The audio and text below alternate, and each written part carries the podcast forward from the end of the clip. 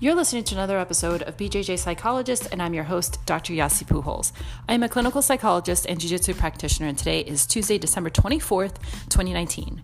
The topic today is taking a break during the holiday season from your training schedule or not. So, if you look out to the jiu jitsu community, there are some academies that stay open almost according to their usual schedule and even having some extra sessions in there. And then there's some other schools that kind of wind down and shut down, close their doors to allow uh, their members to spend time for the holiday season away from the gym. Now, I think these perspectives are both, I can see both sides. Um, one keeping the consistency and allowing for their the students to have a getaway away from the hectic holiday events and festivities. And then also to maintain consistency because there's associated eating large amounts of food to feast on during the season. On the other hand, um, there are schools that shut down or close their doors for periods of time, and that forces, um, I guess, the students to find alternative routes if they want to continue training jujitsu, um, or they can do other activities, I can share with you what I have been doing in the meantime. Uh, so there's just, I mean, it's it does it it just depends. Molly is scratching at the door, and I'm having a really difficult time recording this. She knows I'm in here. so apart from that distraction in the background, she's scratching at the door. Uh, so whether you you train at a school that shuts down or one that stays open, it's up to you to determine how much training you want to do during the season. This is the most uh, off seasony season of the year. So like we have about 3 weeks for at the end of the year where everything jujitsu wise, like tournaments and all that, shuts down. And of course, because of uh, the holidays. So, I think some alternatives are well, step one, determine how much you actually want to train and then just stick to it. And if you feel like you want to up that or decrease that, don't feel guilty, just adjust accordingly. But guess what? There's always going to be another week, there's always going to be another week to train. Um, I think it's important also to take some time off if your body is needing it, or if you just feel kind of run down from uh, past training sessions over the months. So it's a good time to take a break if you need it. So check in. Next, what is a training schedule going to look like? Are you going to cross train? Are you going to stay at your own gym? Are you going to kind of have secret down low um, drill sessions with certain teammates?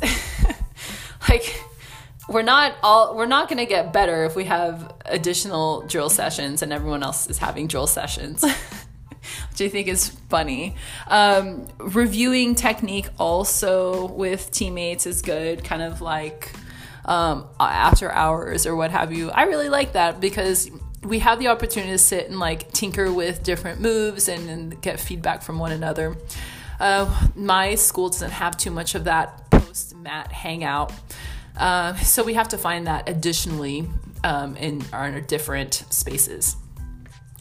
So, after figuring out what kind of training you want to do through the season, if you can't get access much to mats or other jiu-jitsu players, one idea, oh my gosh, do something else. Uh, so I have taken up yoga consistently as an alternative or a supplement to my jiu-jitsu game. And also jogging is an opportunity, uh, cycling. Um, there is what is the last one? Lifting, my favorite, my favorite alternative exercise.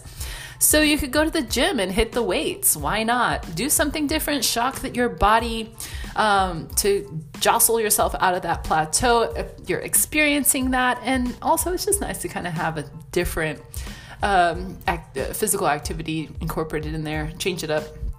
Not that it necessarily will help, but it helps your heart helps your overall fitness. Um, so consider that. If you need a break, take it. If not, you if you want more jujitsu in your life and your gym doesn't offer it, go hunt down other gyms, connect with other people elsewhere. They are out there and they want you on their mats. They want you to visit.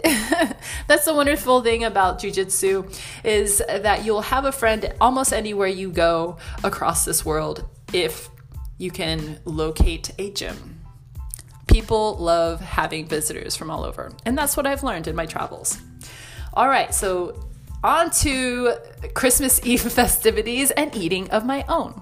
I wish you a very Merry Christmas Eve if you celebrate that, if you are in the States or in another country that celebrates this kind of a holiday. If not, Happy Hanukkah, Happy Winter Solstice, Happy whatever else, O Festivus, whatever else that you celebrate. And until next time, thank you so much for listening to the podcast. Please share it amongst your friends and other people that might be interested in this kind of content. And of course, send me some feedback for ideas. What do you want to hear me ramble on about? Send it to dr.yasifit um, at gmail.com or you can message me on social media. And thank you.